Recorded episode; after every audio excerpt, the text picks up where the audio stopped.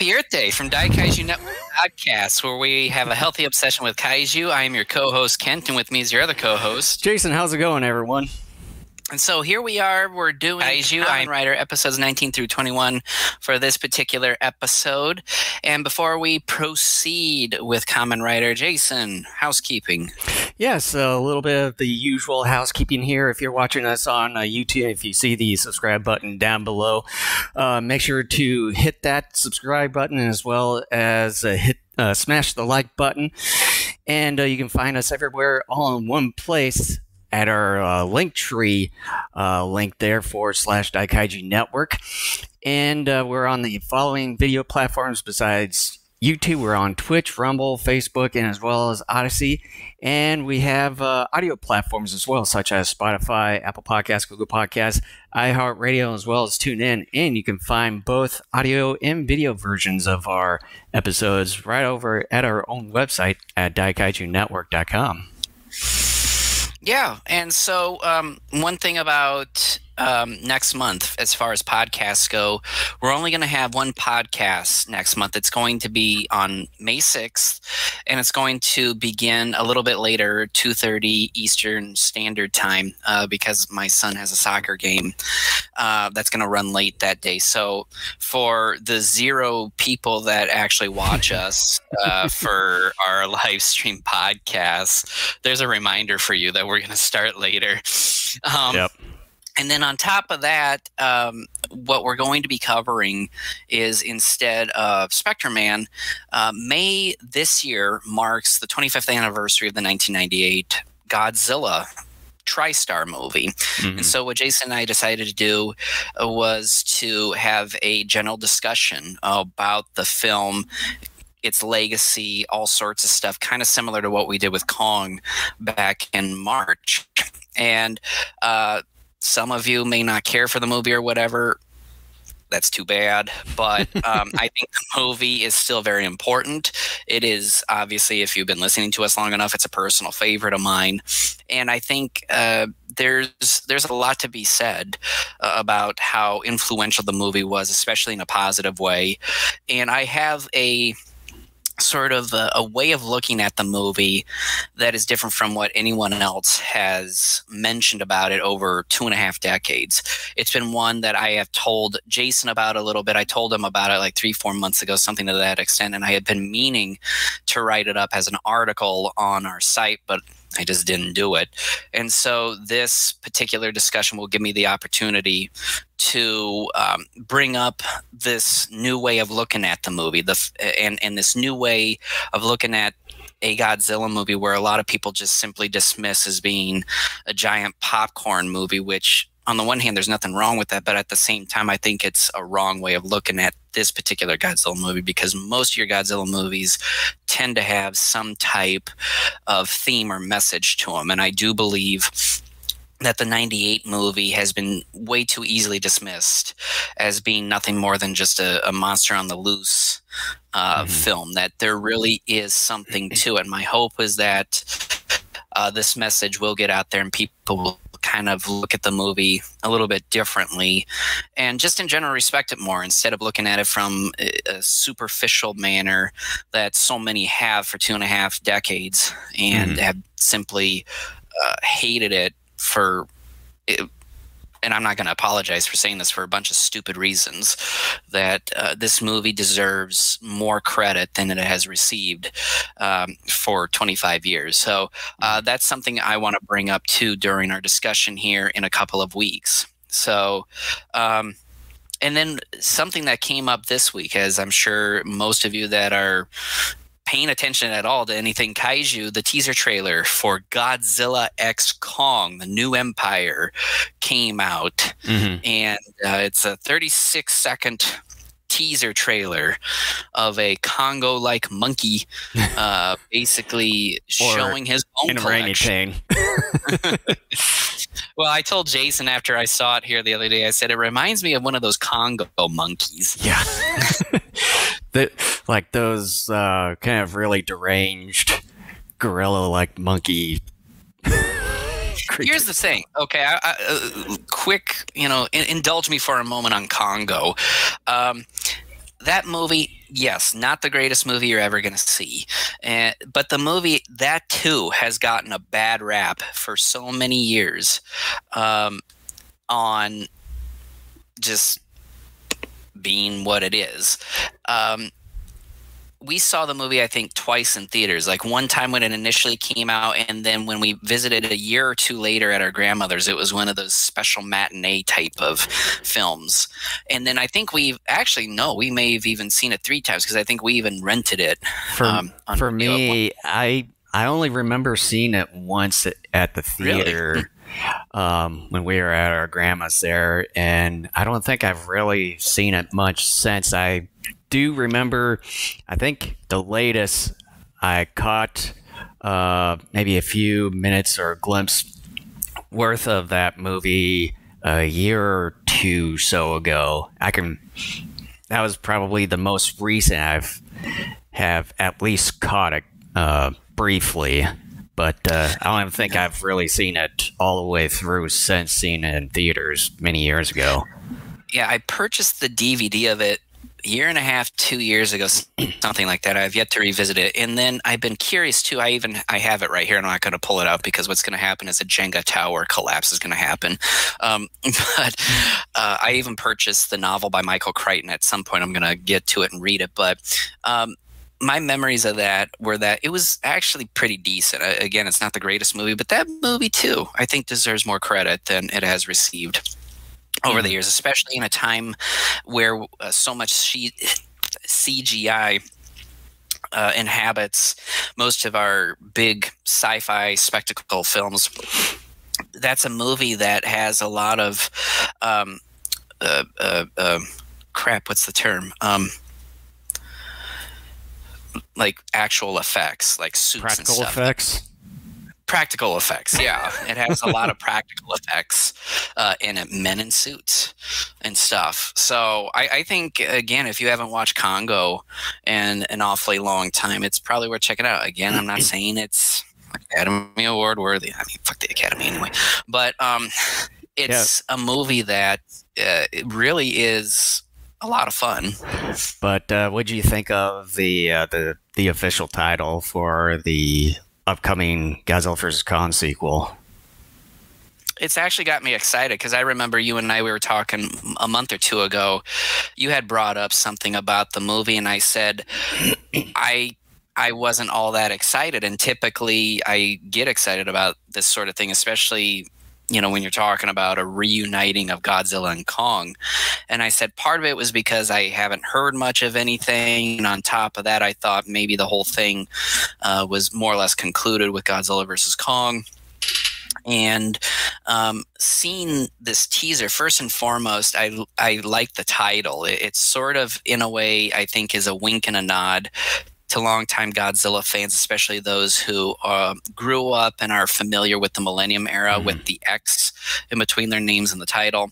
On top of that, too, I really like this direction that it seems to be going um, a slightly darker, more vicious mode. Um, mm-hmm. That's something I've been I was hoping we would get with Godzilla versus Kong, and I'm not totally against the slightly lighter tone that film had, but I thought for something that was a big reuniting of the two most iconic, gigantic monsters that maybe would take a bit more of a serious tone than it did. Uh, I like this uh, where it's I am assuming, anyways, it's going to be like uh, some long lost relative or ancestor of Kong that I don't know had a bad day or something and is looking to be the villain. I still believe because there have been enough rumors swirling around that I think there's going to be another Toho kaiju coming back. It's just a question of who is it going to be. Mm-hmm. But I'm excited now after seeing that teaser and all that. I, am really excited uh, to see this film. And yeah, um, same here. There was a rumor going around too that a possible picture of the new Toho 2023 Godzilla film was leaked, but I've been hearing conflicting um, information as to um, whether or not that picture was legitimate or not. But that's supposed to be coming out later this year too. Yeah, I haven't heard much about that uh, since they announced it at Godzilla Day last November. Um, just with that uh, teaser poster that they had with that kind of the handwritten uh, kind of Japanese calligraphy of a G on a white background. That was about it. I haven't heard much about it uh, since, but uh, yeah, I'm, I'm really looking forward to what's in store with uh, the upcoming MonsterVerse films, especially after seeing that uh, teaser. Because you know, with kind of this more of a lanky Kong uh, looking uh, kaiju there, and just the way his eyes are glowing kind of makes me think that uh, he'll have some kind of uh, uh, latent power that he uses or special ability uh, that uses. And some some people out there have been kind of rumoring something like with electricity, like the Kong in 1962 has used or something of that sort, or probably obtain uh, some kind of uh, like the the power that powers the uh, the hollow earth like those blue looking elements and stuff that we've seen float, floating around and all that maybe tapped into that sort of power. I mean there could be other possibilities I, that would be funny if this i'm just going to call it a kong if this particular kong beast is indeed modeled after the version. I think that would be kind of funny if, if that that's, were true. That's actually what I was thinking of, uh, about uh, the other days. Like, I wonder if they make this uh, Lanky Kong sort of a callback to the 1962 version because there's quite a few scenes within that movie where his arms and stuff where he kind of looked like a little lanky and I like your name Lanky sort of, Kong. uh, some sort of instances. Yeah. it's Lanky Kong! I can't take that seriously so, some, some of them have uh, dubbed him Cranky Kong. Well yeah he looks cranky. Yeah. And uh, and then alongside the uh, the title reveal for Godzilla X Kong, there they uh, was it Tsuburaya Productions have also revealed uh, the next Ultraman that'll be premiering July eighth here within the next few months, called Ultraman Blazar or Blazar. Not sure I how they Blazar. Yeah, so it's I'll, I'm not sure if you've seen um, the the new look for that new Ultraman. Yeah, yeah. It's pretty cool looking. Kind of, it's interesting. Yeah, kind of a kind of your not usual uh, design for an Ultraman. That that's all I can sort of say. So, um, and the OCD side of me looks at that and I'm like, that's not symmetrical. and yeah, and uh, kind of seems like they're going more with a uh, military uh, type of uh, main character of some sorts within here, or kind of more kind of tactical sort of uh, approach. Uh, when it comes to the like this division, whoever is going to be kind of like uh, the science patrol of this uh, series. But uh, yeah, so f- after watching that uh, teaser, it seems seems to be pretty promising in a way. But uh, we'll have to check uh, when that premieres July eighth. And wish I would have watched more of the the previous season, Ultraman Decker. I've only watched at least a few episodes and just didn't even get around to it since. So I'm probably guessing uh, the Tsuburaya YouTube channel uh, has uh, taken those down for the time being. But I don't know. We'll we'll have to see. So otherwise, if there's um, anything else you want to talk about. Um, we can go into the meat and potatoes of the episode. Just a brief thing, like and again, you know, Mill Creek is teaming up with Disney for about the next 10 years. I, I still haven't heard anything as to whether or not Mill Creek is, is still going to be picking up any of these Ultraman titles. It I could have sworn that I did see a more recent uh, face, uh, Facebook post on uh, some sort of Ultraman related thing. I'll have to take a look at that. Uh, yeah, because um, I mean, like I've said numerous times on this podcast, uh, I'm a little hesitant to watch a lot of the newer Ultraman stuff, um, just because a lot of j- just a lot of things about it just don't really click with my sensibilities. That doesn't mean I hate them. It's just I, I just don't get the enjoyment out of them like I do with a lot of the older ones. There's something about, um, you know, the and and a lot of people are going to hate this term I'm about to use, but I can't think of any other word, and I don't care for the term I'm about to use either. But the the cheapness of some of the looks of, of the suits and even uh, other effects, but there's there again it's similar to what i've said with the showa era godzilla and gamera films there's there's a charm with a lot of that older stuff that seems to have been missing in a lot of the contemporary um, versions of it. And and I've mentioned this too with both Gamera and Godzilla that kind of once you get into 80s and 90s stuff that charm that was there from the 50s through the 70s is kind of missing. And I the the little like the couple of um, relatively recent Ultraman movies that I've seen, like Mega Monster Battle and that sort of thing, while fun in their own way, I, I don't find myself enjoying them as much as I do like the original Ultraman and, and like the first eight episodes I've seen so far of Ultraman Leo and You're and one of them kind of people, eh? I am one of them people. You got a problem with that?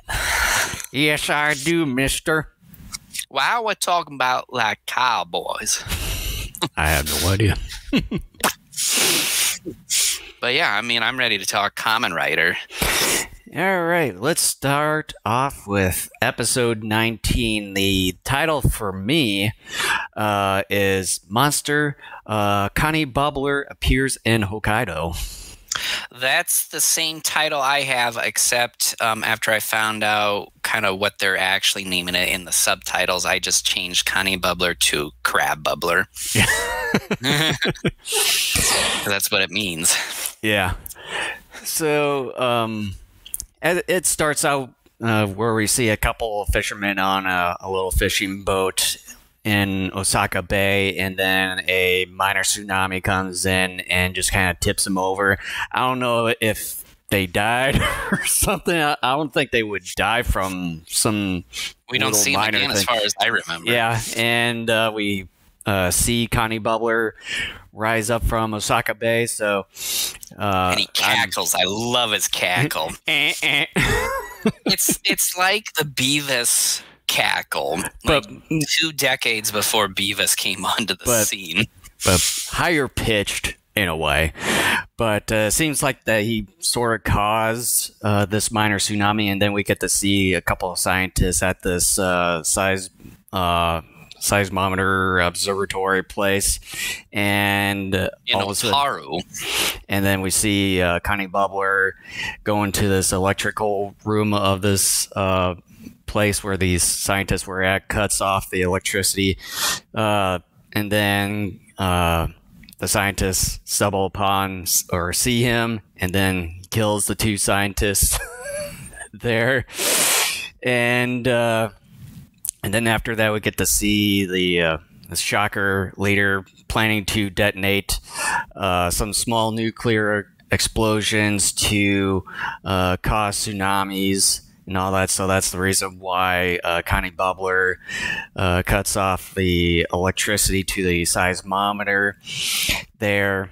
And then uh, we get to see um, in the next scene, uh, was it Kanda? He finds this uh, uh, mini transceiver from the Shocker, which Connie Bubbler had at the time, and uh, while he killed killed this random diver. A rando. so uh, he takes it with him, and then uh, uh, Hayato chases the Shocker minions, turns into Kamen Rider, battles them as well as uh, Connie Bubbler, uh, saving Kanda when uh, Connie Bubbler retrieves the the mini transceiver back and then kidnaps uh, uh, Kanda there, and then Hayato tracks down uh, the Shocker base using shortwave uh, radio. and all I got that. thing to say about that. And so after that, uh, he travels over to the observatory, chases down uh, the minions, transforming into Kamen Rider once more and confronting Connie Bubbler.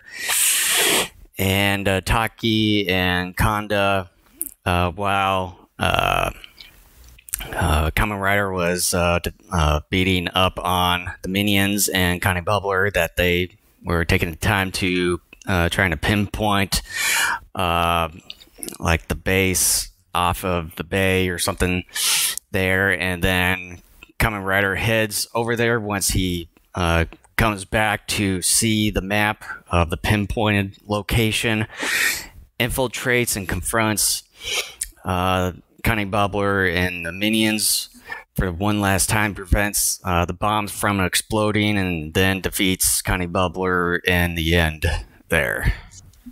So I've noticed this one thing in the past, but I seem to have noticed it more in this particular batch. Is there a Shocker Championship Wrestling League? You know, I was sort of thinking about that because it seems like both uh, Connie Bubbler and the uh, the next uh, uh, henchman in the next two episodes, which is the same one, it seems like that they all And of them all are the wearing minions. the same ones. Yeah. All the minions have belts. And I'm like, okay, first of all, that waters down your championship if you have that many titles being spread out. Second of all, I want to see the Shocker Championship Wrestling League because those are not belt buckles, those are not regular buckles. Those are championship belts. And I want to see this wrestling being done within Shocker. yeah, I was sort of, I was thinking about that when I saw that. I was like, those kind of look like uh, wrestling belts there, but then when you look at them more, it's just more or less the uh, the emblem of the shocker insignia there. which is very Nazi like. And it's like, yeah, you don't want to have something like that. but um, in all seriousness, though, too, I like the look of Crab Bubbler. I, again, I think the uh, Shocker General suits have gradually gotten better with time. And in fact, just to even kind of look ahead the next two episodes, the Dokugander or Toxic Mothra suits, both in Caterpillar and Final Moth form, I think are spectacular as Mhm. well. I, I just think these suits started off from being you know serviceable suits and in, in rare cases excellent to now consistently being excellent. I mean they're really really good. They they mold appropriate um, head headgear and appendages when necessary and other features um, as well depending upon whatever it is that they're trying to model the shocker general out of. So i really love the crab bubbler uh, look. And I, like i said i love his cackle. I- I- I- Yeah. I just and, i love it. And speaking about uh, the appearance of these uh, shocker generals, um, suits and everything, yeah, I would say that uh, the Connie Bubbler uh, ones, particularly the head part, is one of the better looking ones in the series is, by yes. far, along with uh, uh, Dokugander, uh, the uh, the moth form.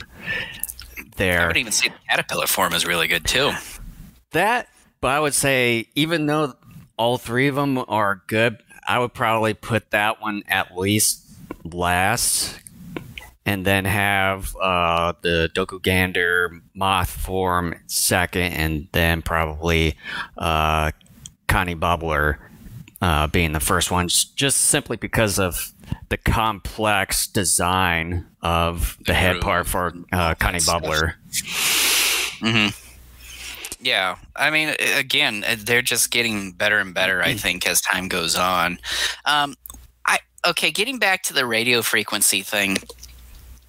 I, I think this was used more as a means of padding out the episode because, as we have talked about numerous times when we've discussed this show, that it's been sort of a running gag, not only with us, but really even the show itself, where Kamen Rider magically shows up at Shocker bases. Mm-hmm. And now all of a sudden in episode 19, we're having to use radio frequency waves to pinpoint where a Shocker hideout is when in the past he just not, happens to know. And mm-hmm shows up. I mean, it's, uh, to it's, me this was to me the padding out the story. It's all it's sort of the same thing like uh, Spectre Man has done, but not not as bad as compared to Spectre Man with Spectre with Man that turning back time thing. well, that's we've really going a bit times here Kamen Rider is the higher quality show, and Spectre Man. I don't want to completely dump on that show because it has some of it, it has some entertaining qualities to it as well.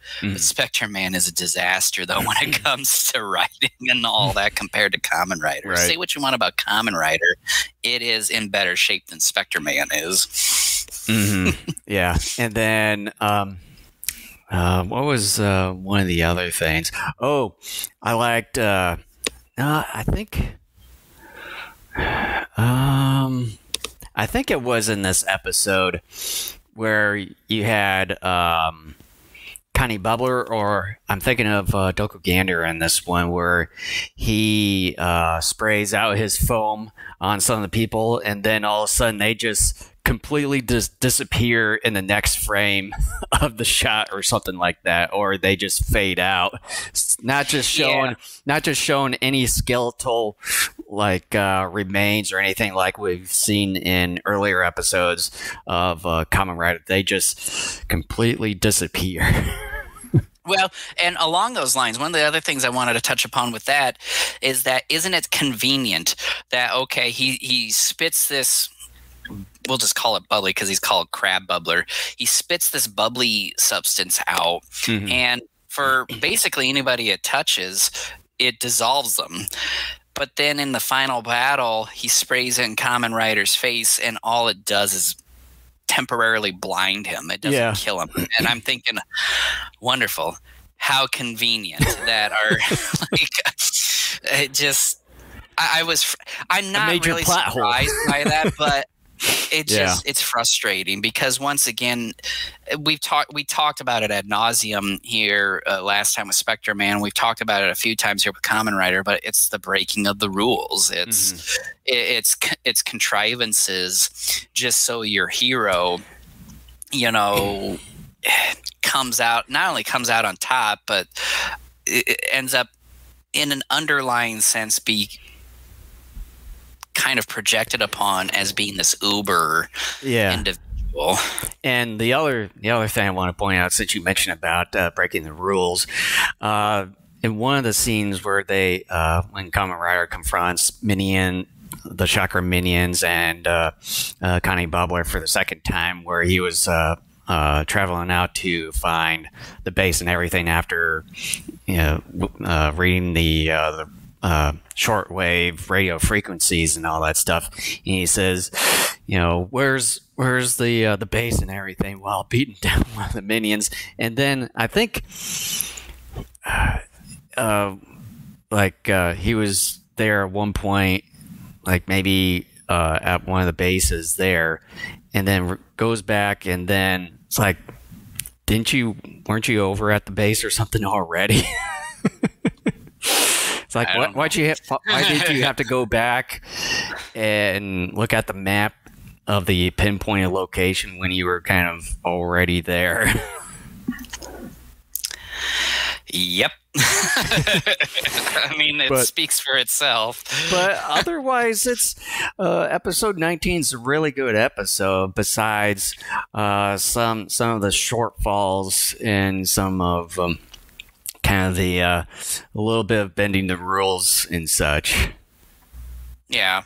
Uh, for me, for my final thoughts and grade, it, I wrote, It's not a bad episode. I love the plot of attempting to create a tsunami near Otaru and using a really cool looking crab like villain is the icing on the cake. I enjoy most of the story, but found a few plot points to be head scratching, such as needing to locate the radio signal when that has never been much of an issue in the past. The action is fun, and the villain is great as well, and I gave it an A minus. Yeah. yeah, for me, Kanibubbler, you know, a really good looking uh, uh, suit for the uh, the Shocker General there. Um, a pretty good episode overall with some um, minor criticisms here and there, a little bit of uh, rule bending uh, as well, but uh, otherwise they still stuck with the overall formula of Kamen Rider in here. So I gave episode 19 a B plus. We're more or less on the same page. Mm-hmm. All right, so episode 20, I have it titled as Fire Breathing Caterpillar Monster Dokugander. That's the same for me, too. All right. Yeah, because I uh, this time uh, when watching these three episodes, I decided to watch the uh, was it the the Shout Factory version that's on uh, Tubi here, just to kind of give a kind of a Oh. little bit of a test run of Tubi. so so so they might bad. yeah so they might line up this time around. Finally. Yeah. You want to go ahead and give a quick plot overview?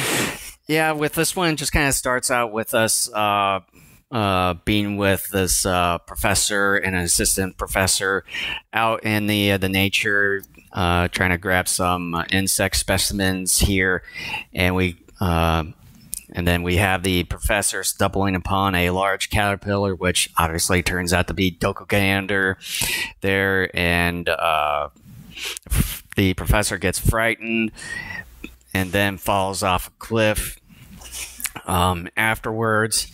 And then next up, we see the uh, the rider girls cooling off near a river, and then hearing kids uh, singing at a nearby school. And then once they go over there, kind of talking with the kids and the teacher there, a, a, a random villager comes up, telling uh, the people there that they're going to be uh, leaving this village the next day after a lot of people have been uh, mysteriously disappearing uh, around the uh, the waterfall uh, area, and then talking about this uh, giant cow- man-eating caterpillar there, and then Tachibana and Hayato meet.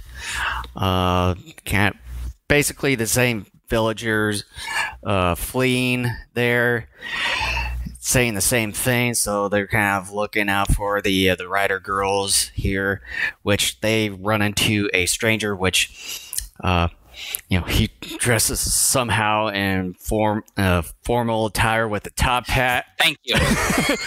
Not sure sort of the reason behind that, but Thank it's uh, actually Dokugander in disguise leads them into this um, um, kind of abandoned place, traps them. So Tach- uh, Tachibana Hayato and this assistant professor um, go look for uh, the Rider Girls until uh, Tachibana gets ambushed by the Shocker minions. And uh, Hayato and uh, the assistant professor uh, finds the camera of, of the missing professor there, and where Hayato runs into the minions, transforms into uh, Kamen Rider, and battles them along with uh, Dokugander there. And uh, Kamen Rider traces Tachibana's uh, Tachibana through his pipe transmitter. Again, sort of like the previous episode, kind of tracks down with uh, shortwave radio frequency here, and um, and then finds the shocker base under the waterfall there, and he finds uh, the gain there strapped onto electrify uh, electrified crosses battles Problems both uh, Dokugander and the minions rescuing the gain, where uh, Tachibana goes into this explosive room, sets off uh, one of the boxes of uh, dynamite there, uh, destroying the base, and then. A few minutes after that, you get Kamen Rider uh, battling Dokugander and defeating him for um, uh, for the last time in this episode, where we see Dokugander falling into the river and then all of a sudden transforming into this cocoon just floating down the river. I, I, laughed at that too because it was unintentionally funny because as soon as he hits the water, boom, pops up this cocoon. I'm like, whoa, wait a minute, that doesn't happen. That I, just, at first I was like, did he poop out a cocoon or something? I just I couldn't believe it. I'm like, that was it, it, it you have to it's one of those things you have to see because it's unintentionally funny of just how they filmed it it's mm-hmm. funny but you brought up the whole formal formal attire of Dokugander in his human form mm-hmm. and i saw that and i go yeah that's not a disney trope there where you know this guy's the villain because he's wearing sunglasses he's wearing a suit jacket another formal attire and a top hat. Mm-hmm. I'm going, yeah, this is what people wear when they go out into the forest. Yeah. Sure. And uh, the other thing I want to touch upon is the the last part of the episode there, where Dokugander floats down the river inside that cocoon there, and you see Hayato uh, there, kind of looking at it. You would have thought that he would just destroy Dokugander right. right then and there with him with him being vulnerable in that state instead of just watching him down the river and just let and then him probably uh, going somewhere and doing other evil deeds in the next episode which fortunately we get for episode 21 here yeah. it's like why why let him go? Because he's part of Shocker Crew. You should you know try to illuminate them as fast as possible. They uh, already hit their 30 minute time marker, so that's why. that's why. but yeah, I saw that too, and I'm like, he could have done like rider punch or rider kick or rider hopscotch and like yeah. taking care of that cocoon. But I'm like, yeah, I mean, again, contrived. I I'm willing to go with it. Um, one of the things that I thought was very meta was uh, initially when Kamen Rider meets uh, Dokugander was he says, "So your Shocker's boss this week. so I was I was like, wow, okay, this this show is so, getting meta. you can say it's kind of uh, breaking the fourth wall in a way. you just need him to go and just wink at the camera or something. But uh, yeah, otherwise, I do like um, the design of the the caterpillar form of uh, Dokugander. Which also is named Toxic Mothra. Or Poison uh, Mothdar or Mothdar. oh, man. but um, yeah, it's it's a pretty uh, interesting uh, look and design for a, a, shocker general in a way, and um, at first I sort of thought like the little legs and stuff kind of uh, kind of along the side of the chest. I thought that they were sort of nipples. I know. Well, like it does look nipples. like that. Yeah, I'm like, uh oh. but I knew, I, I kind of knew they were legs, but yeah, the way they were molded, uh, they look like boobs. So, um, but otherwise, yeah, I mean, I do like the suit. It's really well done. It definitely looks like a fuzzy caterpillar. I thought it was funny during um, one of the sequences of the final battle where um, Toxic Mothra gets flipped over. It's for a very brief moment you see part of the f- blue fuzzy material from his back falls off. Oh, really? goes I didn't into quite the notice. creek. yeah, it's very. You have to like note it. It's in like the bottom part of the screen where where, where you'll see it fly off and land into the creek.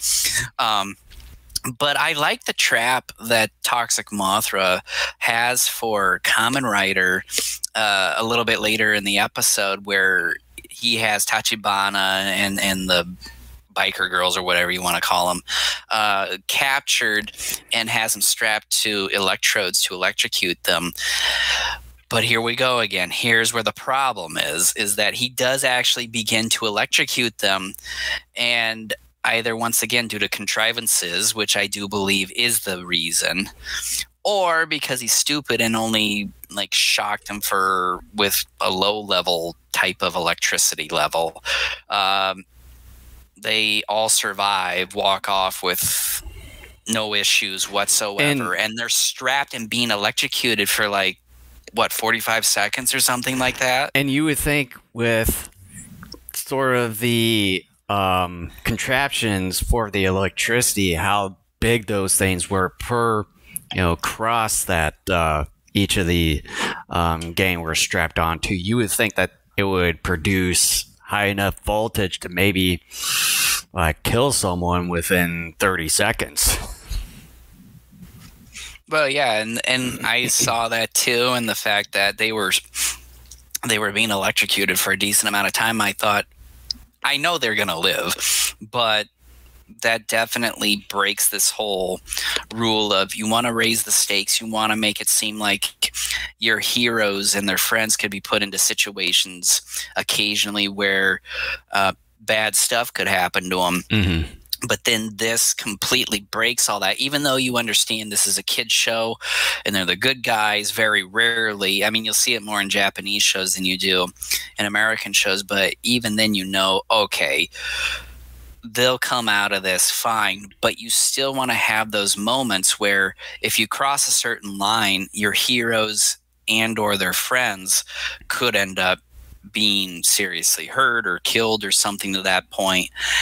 and what ends up happening here is you realize it doesn't matter they probably could have a gun pointed to their head at point blank range, have it go off, and they would somehow survive that too. The way that they had this whole scene set up um, really sets a bad tone moving forward because you realize okay you're you, you understand a at other points this group is going to get captured by other shocker villains and put in harm's way but you realize it's not going to matter either you know Kamen Rider is going to show up in the nick of time which happens in a lot of these hero type shows regardless of whether they're east or west or even if something bad is a is happening to them like in this case with them being electrocuted they're going to walk away mm-hmm. and that's disappointing. And like I said, even though in the back of your head you know these people are going to walk away anyways,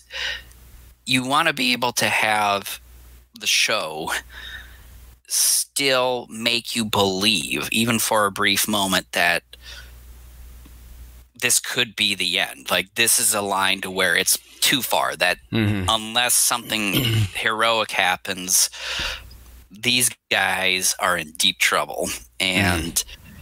they they proved to me here that it's not going. And I and like I said, I knew they were going to walk away, but the way they do it, the prolongedness of them being electrocuted, is is the real problem that I have here.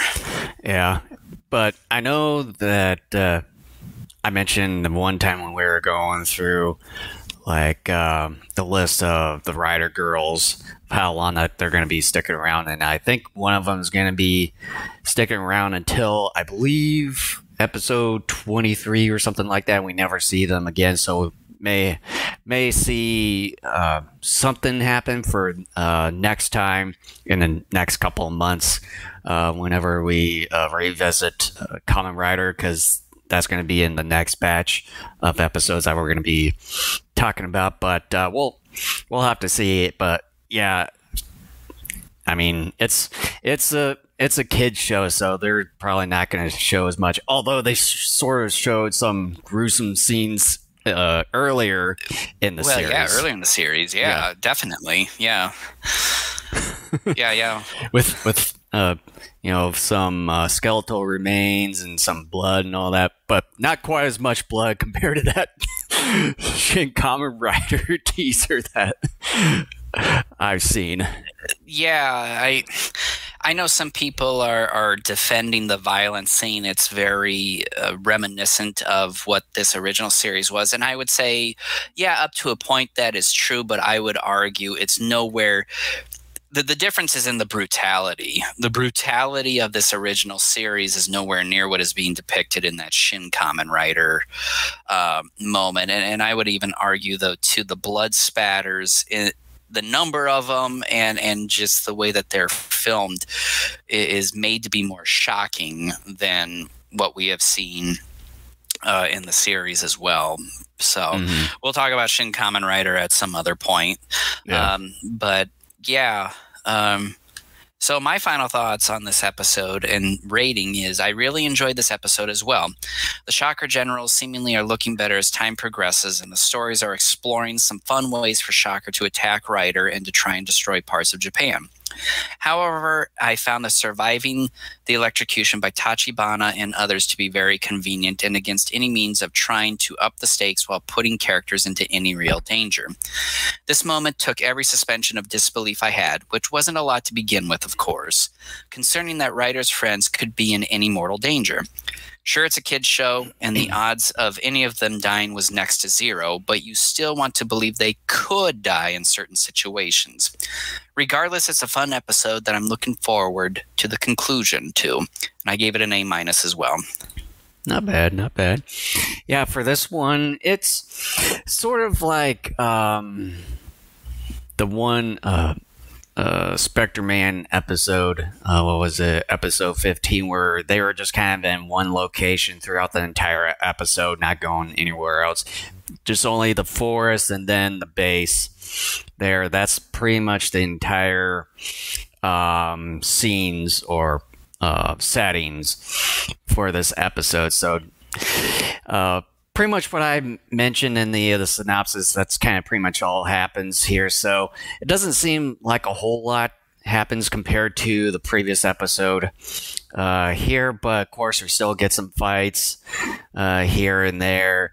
Um, and the like, and then yeah, kind of uh, uh some of the couple criticisms as far as that uh, the electrocution part, and then um, uh, Hayato just kind of letting Dokugander uh, off the hook by being in the cocoon while floating down the, uh, the river or the creek there while not even finishing him off right then and there.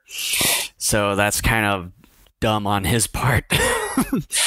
but uh, otherwise, uh, episode 20 is a pretty good episode. Uh, good design of Dokugander here. Um, uh, the uh, the caterpillar form.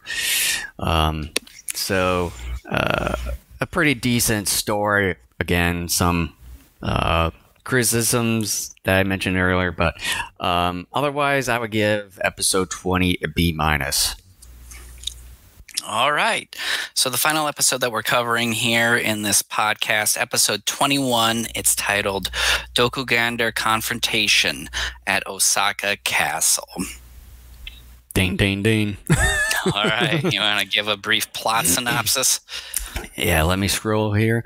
Um, yeah, so we get to see the uh, assistant, uh, same uh, assistant professor um, at uh, his university there. I think it's the, the Hashin uh, University there. Uh, being interviewed by the press, saying that he had evidence of this large cal- pillar, which is Dokugander, went in to try to retrieve the evidence, but somehow they disappear. But then stumbles upon his uh, professor just coming out randomly from the wall there in this uh, same room that's being used from other previous episodes that you probably Thank you. noticed. Oh man, we're on the same wavelength. we are on the same wavelength.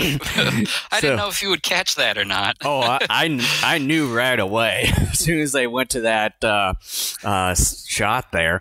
Uh, so um, with that, uh, Hayato was uh, traveling down the road there via motorcycle and gets confronted by Dokugander, the moth form, and battles him along with the minions there. And then you had uh, Taki coming coming in, uh, telling Hayato that Shocker's uh, planning something in Osaka there. And then uh, apparently he had uh, Shocker pretty much kidnapping the assistant professor, and we get to find out that the professor turns out to be actually Dokugander in disguise. Who didn't see Shocker! no pun Pun intended. and uh, so um, nextly, uh, Dokugander wanted the assistant professor to uh, make more cyborg Dokuganders using this uh, special serum that uh, apparently he invented. Which I don't know why he wanted to make more. Which where did he come from? Made by a shocker. Shocker should probably make more. so that's sort of uh, kind of a, a plot hole in a way. And then yeah, shut up. and then say anything. I know. just just stopping you. so then we get to see uh, one of the uh, the rider girls running into the shocker uh, minions, fending him off from kidnapping one of the assistant professor's child, which par- apparently uh, this uh, daughter of the assistant professor is being disguised as uh, one of the uh, his daughter's friends or something. Um, and then Hayato and Taki try to interrogate one of the Shocker minions, but they get ambushed by uh,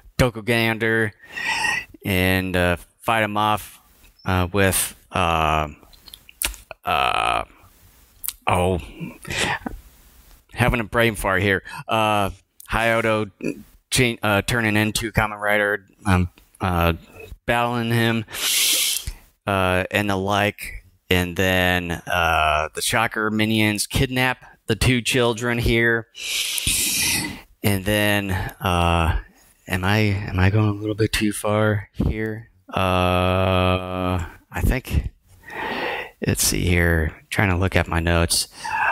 Uh, okay, yeah. So uh, the the Rider girls yeah, I was going a little bit ahead here in my notes. So before the Shocker minions kidnap uh, the two children, the Rider girls run into a disguised uh, Tachibana. They're taking uh, photos nearby the uh, the uh, Osaka castle there, where they get um, confronted by uh, Dokugander and his minions, kidnap them, and then they kidnapped children there, and then they had them on crosses uh, once more here, but not, you know, um, um, uh, uh, equipped with uh, like electrodes and all that. He was about to uh, take them out until Kamen Rider all of a sudden just randomly arrives, uh, fending them off and rescuing uh, the game once again. And then you had uh, uh, Kamen Rider and Tachibana uh, infiltrate the base, rescuing the. Uh, uh, oh, I'm going ahead again. Uh, the assistant professor tricks uh, Dokugander uh, when adding his uh, a special serum to these uh, cocoons that were in this sort of uh, little um, fish tank there, and it was sort of a serum that dissolved the cocoons. Then, uh, Kamen Rider Tachibana come in and rescue the assistant professor, battles uh, Gander and the minions uh, once more along with Taki, and then he gets defeated, and that's pretty much it of uh, episode 21. Yeah. Um, again, another terrific suit here. Toxic Mothra looks very, very good. Um, I, I, I, mean, I, I love it an awful lot. Dare I say, the head part looks even more moth-like than we do from Mothra in yeah. the iteration as well. Because I, I looked at that and I go, that basically is anatomically accurate. And I forget the moth species that this one is more representative of. Uh, but I mean, this that not just the suit, but especially the head part of this suit looks incredible. I, I mean. Mm-hmm. I, I, love the fact that even though obviously uh, again for the umpteenth time these shows are produced very quickly and usually the budget isn't all what you would want it to be they decided, look, our villains are obviously a, a foundation for this series. We need to make sure that they look good, and and speaking again, of, they do look good. And speaking of uh, tight budgets and then producing these episodes out fast, you can kind of, you can sort of see it within this episode, particularly when you had uh, Taki's um, uh, Jeep there exploding. You can definitely tell it was uh, kind of a miniature uh, set right there. And then as well as when uh, Dokugander flies off uh, when we see him for the first time, you can definitely tell that was also a miniaturized set, and as well as a miniaturized uh, there, and as well as the the final battle between Kamen Rider and Gander there, where they were kind of jumping around uh, Osaka there. You that was also miniature versions of Gander, Kamen Rider, and as well as uh, miniature buildings and set there of uh, Osaka. I, I, I, find it funny. It's kind of that thing we've seen in cartoons uh, periodically, including such shows as Family Guy, where it kind of pokes fun at pop culture, where um, Rider does kind of a finisher on Toxic Mothra, and then Toxic Mothra lands on this building and not only blows up, but then there's another really big explosion that takes out the main building that he landed on as well as surrounding buildings. I'm going, holy mackerel! That's it's like it's like was he equipped with, with, explosives? Uh. It's like was he equipped with explosions or explosives, or was the the building itself was an, an Acme sort of was, uh, explosive building. It, it, was one of those where it was a combination of holy crap and laughing at the same time because yeah. it was it was funny and you're like, wow. I mean, that was big for you know a human sized individual to like land. That's that's like if he were to land on my house, take out my house and like five houses on either side of me. well, and then and then with those miniaturized uh, Kamen Rider and uh, Gander, when you see them compared to the buildings themselves, it seems like those miniatures were almost about the same size as the buildings, or possibly a little bit bigger. Yeah. So, so uh, uh, scales off. Yeah, scale was a little bit off. I w- I wouldn't say a little bit. It was quite off. yeah, Dokugander is like one story tall. yeah. it's not exactly how it goes. But uh, again, I kind of let things like that go for the most part. It's still funny, nevertheless. Um, one of the things that disappointed me, though, was when you see a title uh, such as Confrontation at Osaka Castle. I really thought, oh, wow, this would be um, really awesome to have a battle at Osaka Castle, but it doesn't happen there. It happens. May- kind of around it. Yeah, mainly a- around but, the the grounds of the castle. Yeah, and I really thought, oh man, like if granted, yes, I know it would be sets, mm. but I mm-hmm. thought maybe they would have sets that would involve things being inside of Osaka Castle, maybe even Dokugander's uh, base could be located um, like underneath the castle as well, or even just inside the castle, like up at the top level or something. And I was have, getting really excited, and then have like a title, yeah, and have like a miniature set of the castle itself. Yeah, or like because I really explodes or something fun. yeah. Well, and I, you know, I through Godzilla movies and through.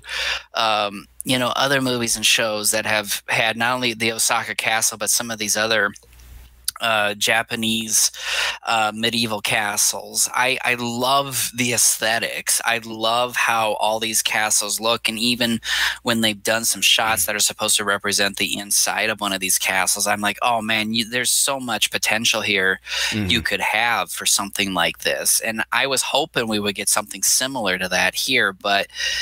I, I mean, they, they, they like like you said, it's just kind of around the grounds at best. You know, uh, it, you know, you don't get it inside the castle or even right up next to the castle.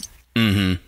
Yeah, and then uh, one of the other problems, and I sort of. Uh, mentioned about it earlier in the synopsis was that uh, Gander wanted the assistant professor to use this special special serum uh, to create more Dokugander cyborgs, which, I mean, you had the Shocker already sort of doing that when they created Dokugander to begin with, so why have someone else that was outside of uh, the Shocker um, group there trying to make more of of you when you had Shocker can do practically whatever they want and they can make duplicates of Dokugander if they wanted to.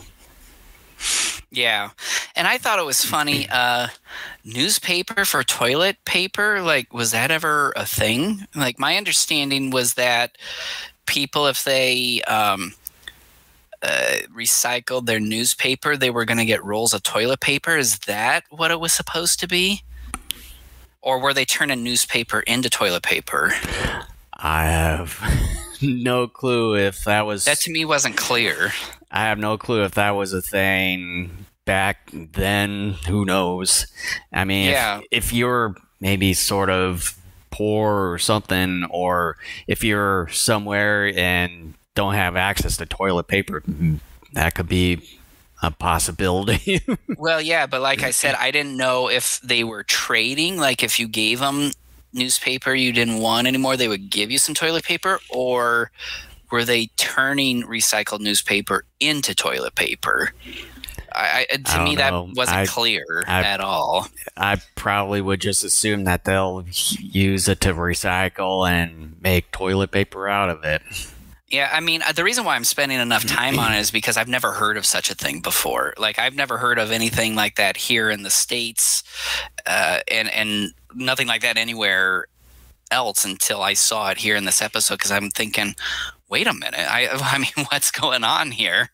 But um, it was just something that I found very interesting and wanted to learn a little bit more of. But um, I, I mean, this is another really fun episode. I think the conclusion of the Toxic Mothra storyline was fairly entertaining. That continued the uniqueness and silliness of the previous episode. I really dig the Toxic Mothra suit, and the plan of growing a number of moth cocoons to human size is another unique plot point that uses the attributes of the Shocker General of the week. The fights are fun and are a plenty. Another good episode. Three for three. Another A minus. Hmm. Not bad, not bad. Yeah, I, I do like this uh, version of Dokugander better than the the cater- the caterpillar uh, version. It, one of the better ones alongside I with a uh, stronger defender of that. along with uh, Kanibubbler there. Um, and uh, of course, um, sort of uh, the basic premise here and there. Not sure why they want to uh, add in to have a assistant professor try to make more uh, Dokuganders when Shocker can do uh, or duplicate as much as they want to. Go ahead. he didn't make the um, Dokuganders. He had the serum that would make them grow bigger significantly faster so that they would have more of an army to quickly be unleashed into combat uh, Rider. That was the reason. He had the serum to make him grow fast very quickly. I mean, couldn't Grow fast very quickly. That I mean- was that that was dumb. I Uh, mean- to make him grow big very quickly. I mean, when when Shocker has sort of the same thing too, just to make him like uh, progress faster, like they probably sort of did I don't with think they did. Dokugander. But um, they were able to produce the cocoons fast, but they didn't have anything to make the cocoons grow to Dokugander size Yeah. fast. yeah, whatever. Um, but uh, yeah, it's it's a pretty good uh, episode uh, with this one. Um, little bit of um a couple downsides, I would say, as far as a story. Sort of a little bit the same compared to uh, the last episode, although we get more uh, settings uh, compared to the previous one, where it's just uh, forestry um, countryside and then inside of uh, the Shocker base uh, here, and then kind of a nice setting of the Osaka Castle, and then pretty good miniatures here, although um, they were a little bit cheap um, compared to some of the other ones here, which you can definitely tell. But I mean, with uh, kind of a tight budget and then uh, fast producing uh, episodes, I mean, sort of what you get with it. Um, but otherwise, episode 21 is a pretty good episode. I would give this one a B. So yeah, I mean, this whole section uh, I thought was really good, and especially after Spectreman. And again, I know we talked about this a couple times before, and the whole Spectreman thing, which was also produced by Toei, um, was just kind of. I, I, I, don't know if, if, if they were just given a smaller budget overall or, or what the deal is behind that. But the Kamen Rider series, as goofy as it can be, um, sh- sh- is definitely head and shoulders uh, above Spectreman. And again, like I said earlier, I'm not trying to, you know, crap on Spectreman. It has some entertainment value with it for sure, but um, Kamen Rider is just a more solid series that I, I do find myself paying a lot more attention to the Kamen Rider episodes than I do mm-hmm. Spectreman. Spectre Man, a lot of times I kind of drift off, and unless Doctor Gori or Karas is on screen, I, I'm I'm usually barely paying enough attention to just kind of get the gist of what's going on. So, mm-hmm. um, yeah, I mean, a solid group of episodes here. Yeah, definitely. And so, with that, we conclude this episode of Daikaiju Network podcast. Another reminder that we will be back in a couple of weeks. Uh, however, we will be starting an hour and a half later. It'll be two thirty Eastern time, uh, two Saturdays from now, and that will be our only podcast for the month of May. And instead of doing Spectreman, we are going to have a general discussion of the 1998 TriStar Godzilla movie. May marks the 25th anniversary of that film this year. And so um, we're going to be discussing not just the film itself, but kind of the impact and the legacy it has. Uh, for the last two and a half decades. And mm-hmm. so uh, I'm looking forward to that discussion. And yes, I will be praising the movie for the most part. so. Yeah, yeah, for the next probably three hours. yeah. Well, I see Jason in the back. I see at the very least uh, three 398 things at least on the top shelf there. Yeah. So you probably you probably won't be able to see it on screen here, but you can at least see uh, the miniature, uh, the mini bank on the lower shelf right there.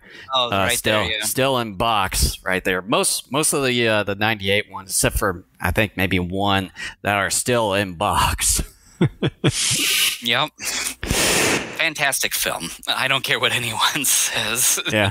So so uh, before we sign off, I just want to uh, do uh, uh, one final uh, housekeeping here: if you watch, if you're watching us on YouTube, and if you see the uh, the uh, subscribe button down below, make sure to hit that uh, button as well as smash the uh, the like button as well to kind of uh, kind of make the uh, the YouTube algorithm uh, recommend us more.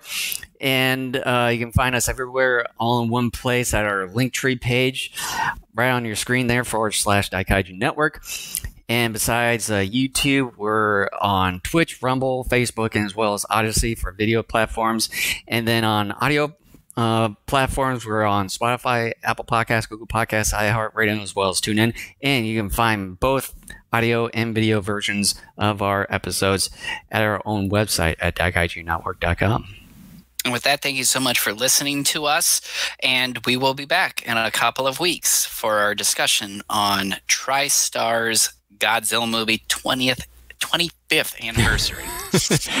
All right. Caught myself. Indeed. We'll see you guys next time.